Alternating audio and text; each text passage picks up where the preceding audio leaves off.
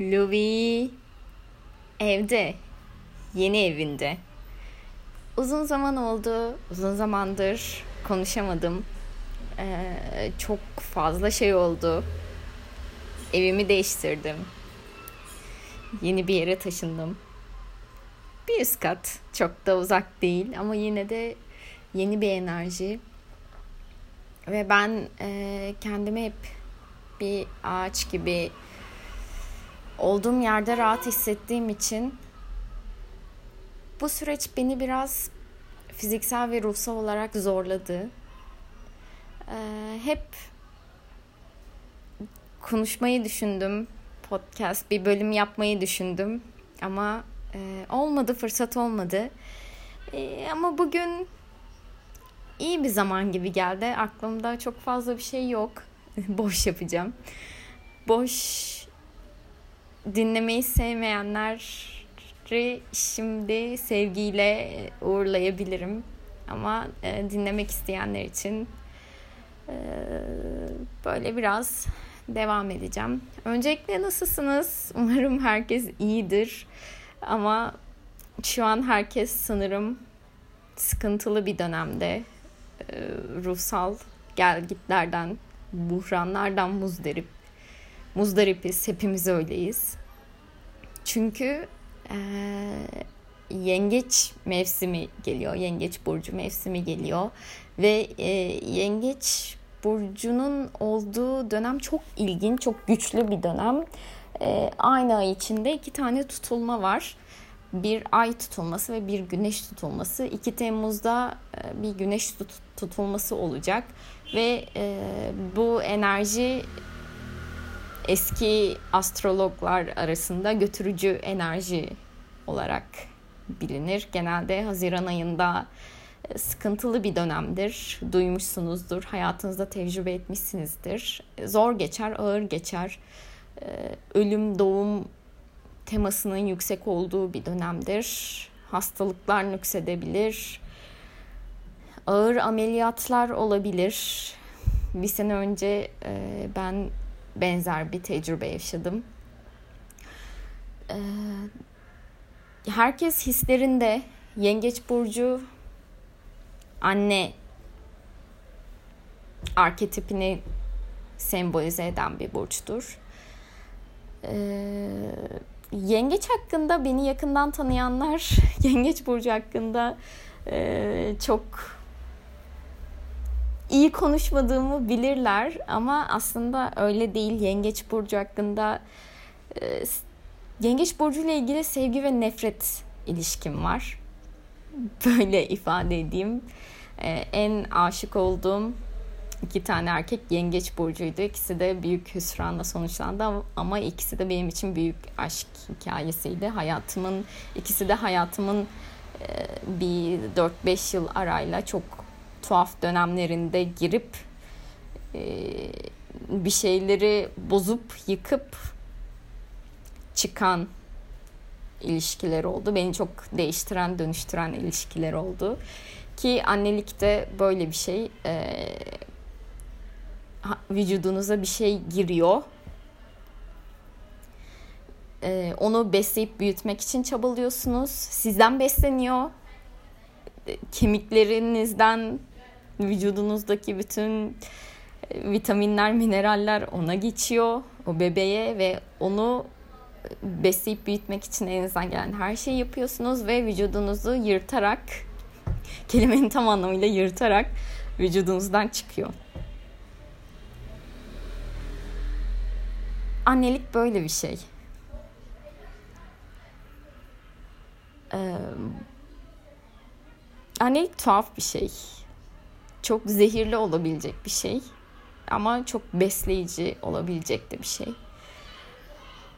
Ee, bu çevremden çok eleştiri aldığım için sen de yengeçleri hiç sevmiyorsun zaten işte yine mi yengeç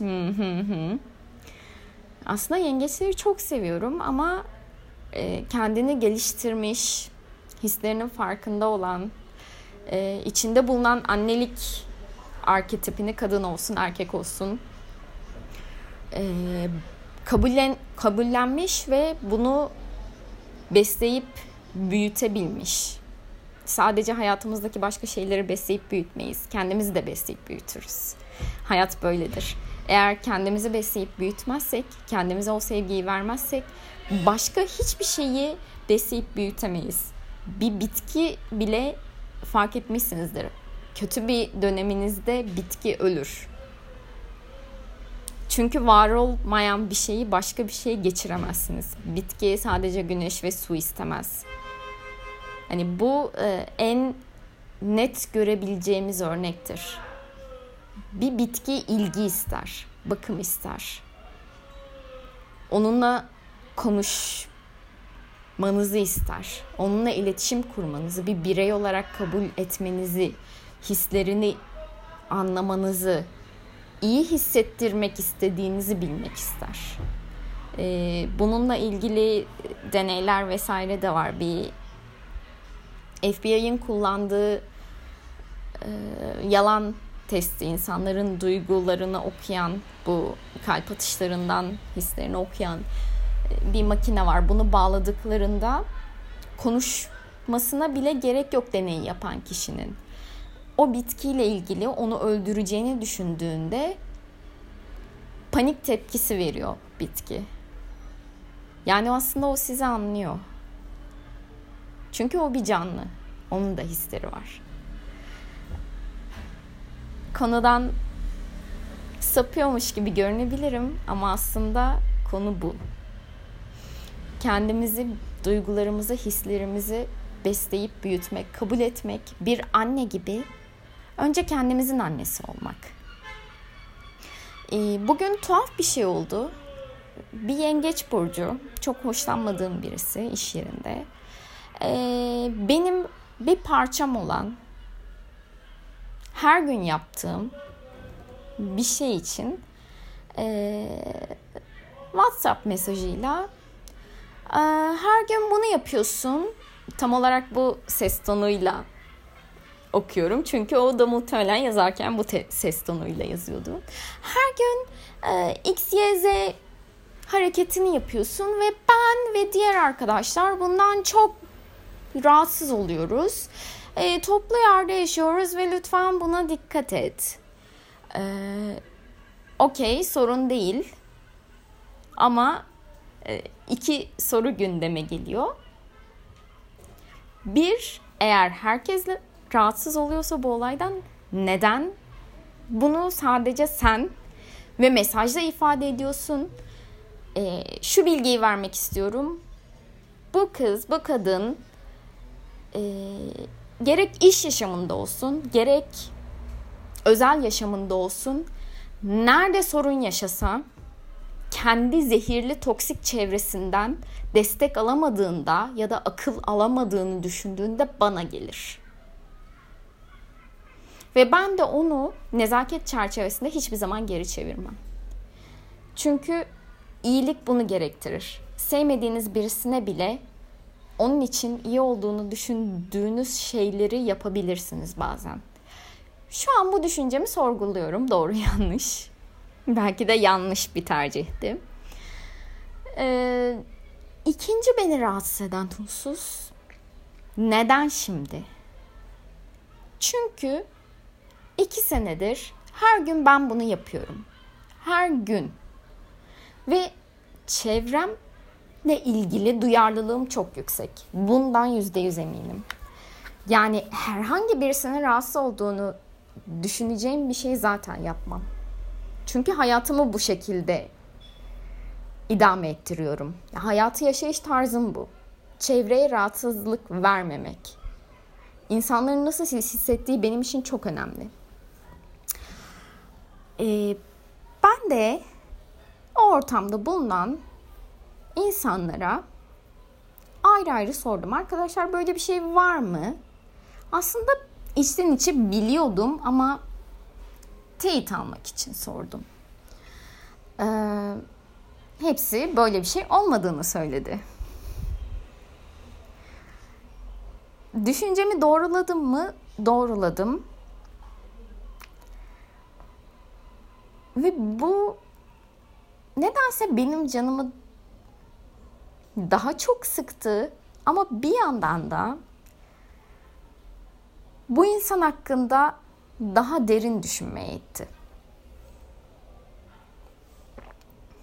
Yani bu insanın sorunu ne olabilirdi ki beni böyle hedef alacak? Ki bu feedback'ini ki buna saygı duyuyorum. Yani herkes benden benim bir hareketimden rahatsız olduğunu her zaman için dile getirebilir. Ve ben kendimi düzeltmek için, o çevreyi rahatsız etmemek için elimden gelen her şeyi yaparım. Ama burada yanlış bir şey var. Bir, her gün yüz yüze baktığımız, muhabbet ettiğimiz, benden yardım istemekten çekinmeyen birisi bunu neden bu şekilde bir mesajla yapma ihtiyacı hissediyor? Neden benimle yüzleşemiyor? Çünkü aynı durumda ben yüz yüze konuşmayı tercih ederim. İki, bu kişinin kendiyle sorunu ne ki bunu bu şekilde yansıtıyor bana. Evet can sıkıcı bir durum. Hepimizin başına gelse aynı şekilde hani canımız sıkılır, moralimiz bozulur. Bu da ne şimdi? Ama biraz daha düşündüğümde şunu fark ettim ki eğer bu olay yüzde yirmi benimle ilgili ise, benim rahatsız edici bir davranışımla ilgili ise yüzde seksen onun kendisiyle ilgili olan bir sorunuyla ilgili. Ya bu o kadar üzücü demek istemiyorum ama izlemesi o kadar zor bir şey ki acı verici. Yani böyle çok kötü bir film gibi. O insanın kendisiyle, egosuyla o kadar sorunlu olduğunu görüyorsun ki bu acı veriyor. Diğer yandan kendisini ne kadar kaftanda gördüğünü e, her gün gördüğüne her gün şahit olduğun için belki de. Ee, bunu yapmayacaktım ama yapacağım. Bu insan, bu kadın size şöyle anlatayım. Ee, 30 küsür yaşına gelmiş. Hala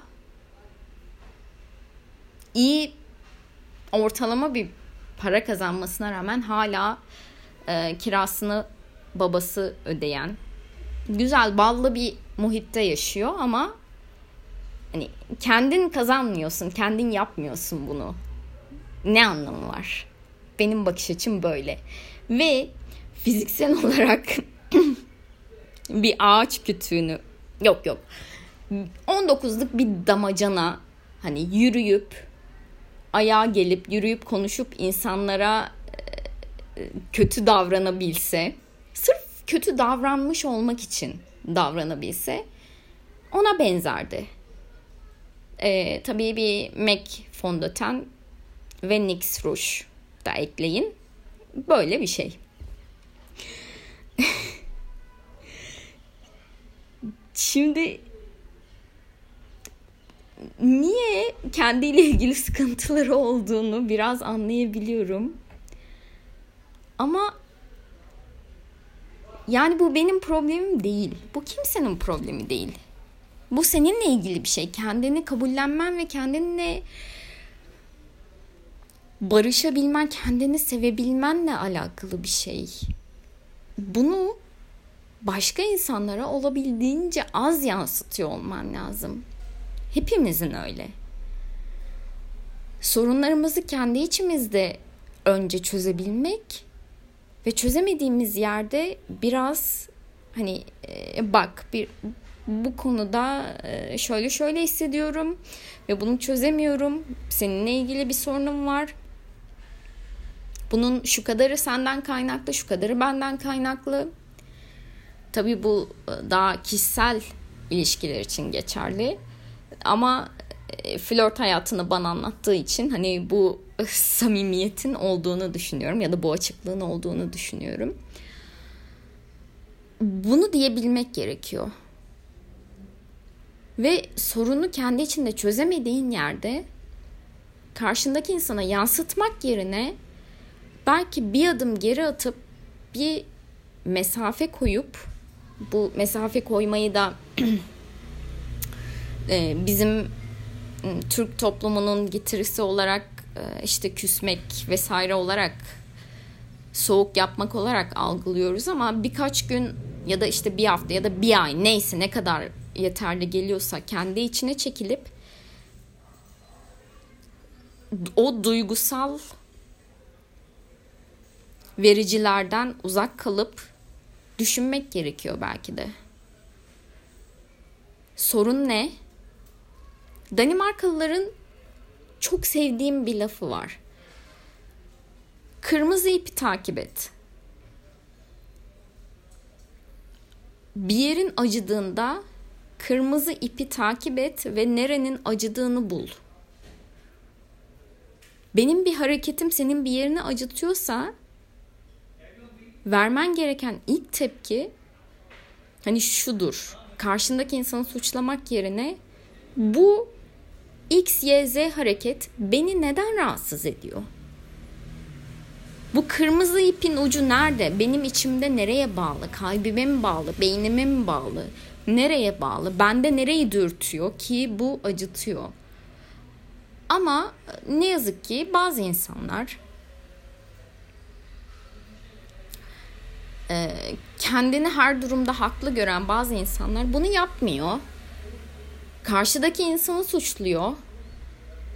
Belden altı oynayarak. Eğer ben kendimin farkında olmasaydım bu olay beni çok üzerdi. Ama bu olay beni gerçekten çok eğlendiriyor. Yani hani freak show izlemek gibi izliyorum şu an. Biraz acıyarak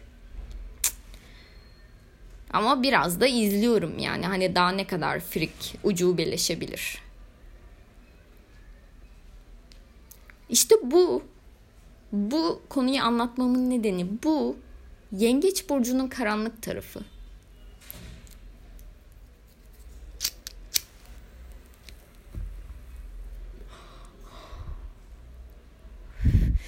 Bu kadının bir ilişkisi olmasıyla takıntılı olması ve asla milyonlarca Tinder date'ine çıkmasına rağmen hiç kimseyle bir yakınlık kuramaması, daha doğrusu sürekli ghost edilmesi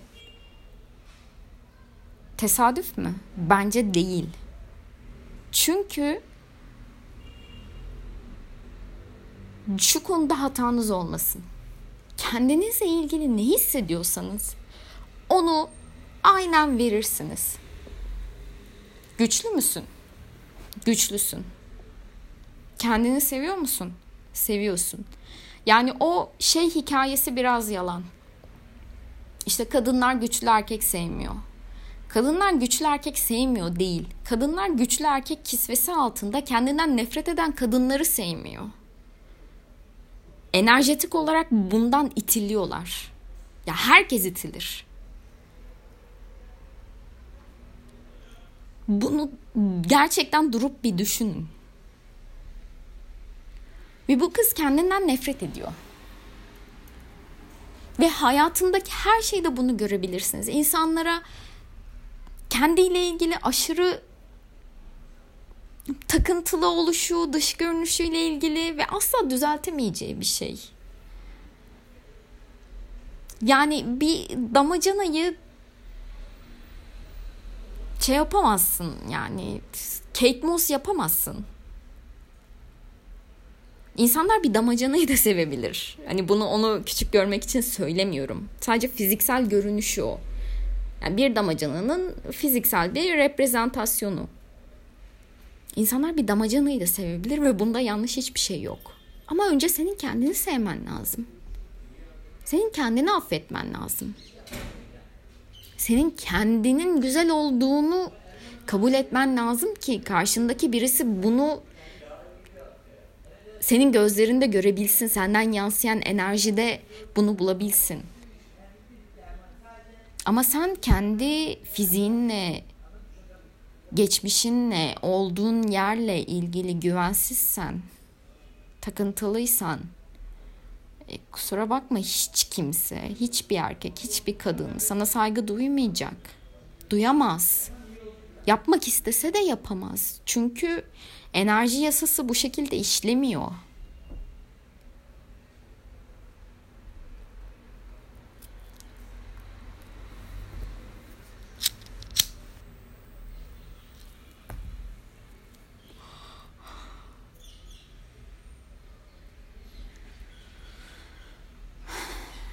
Çok yazık.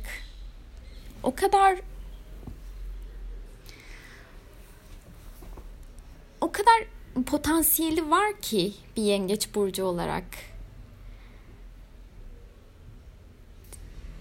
Sevgi, kendini sevme, başkalarına sevgi verebilme potansiyeli olarak.